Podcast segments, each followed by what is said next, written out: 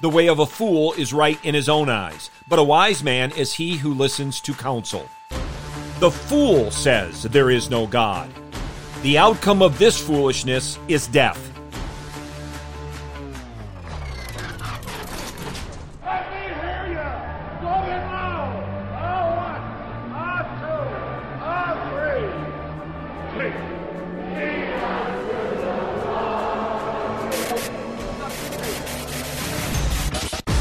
Welcome to In the Bullpen Up and Ready, a ministry of developing contenders. The call has come. You need to get up and ready now. And look who's coming up. High fly ball into right field. She is gone. When we lie to ourselves and believe our own lies, we become unable to recognize truth, either in ourselves or in anyone else. And we end up losing respect for ourselves and for others. When we have no respect for anyone, we can no longer love. And in order to divert ourselves, having no love in us, we yield to our impulses, indulge in the lowest forms of pleasure, and behave in the end like an animal in satisfying our vices. And it all comes from lying, lying to others and ourselves. Those are the words of Fyodor Dostoevsky. Hear now the word of the one true God. Proverbs 14, verse 12.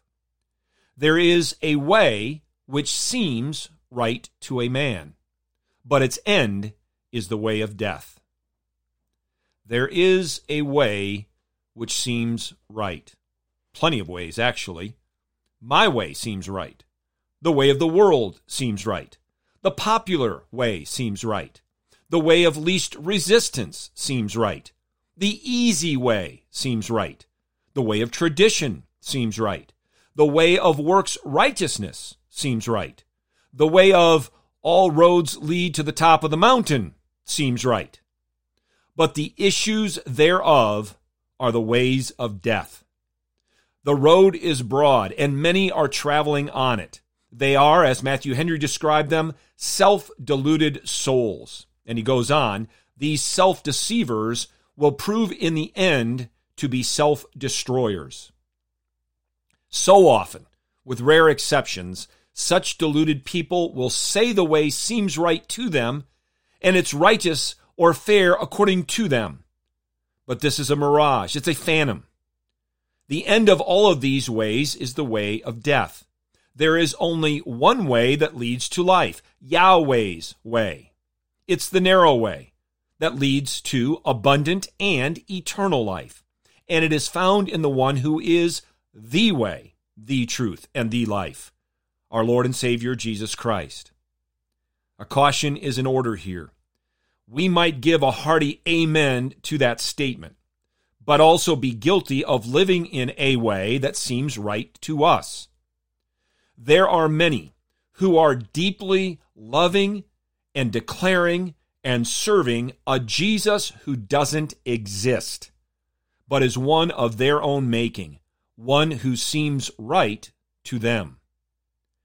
Any way, even when claiming the name of Christ, has as its end the way of death, unless the Christ we claim is the one revealed in Scripture, and the life we live is according to it. Be wise. Hear the counsel of Father, Son, and Holy Spirit. Whoever believes that Jesus is the Christ is born of God. By this we know that we love God and one another, when we obey his commandments. Get your eyes up, fixed on Jesus, the author and perfecter of faith, and be ready to deny yourself, take up your cross, and follow him.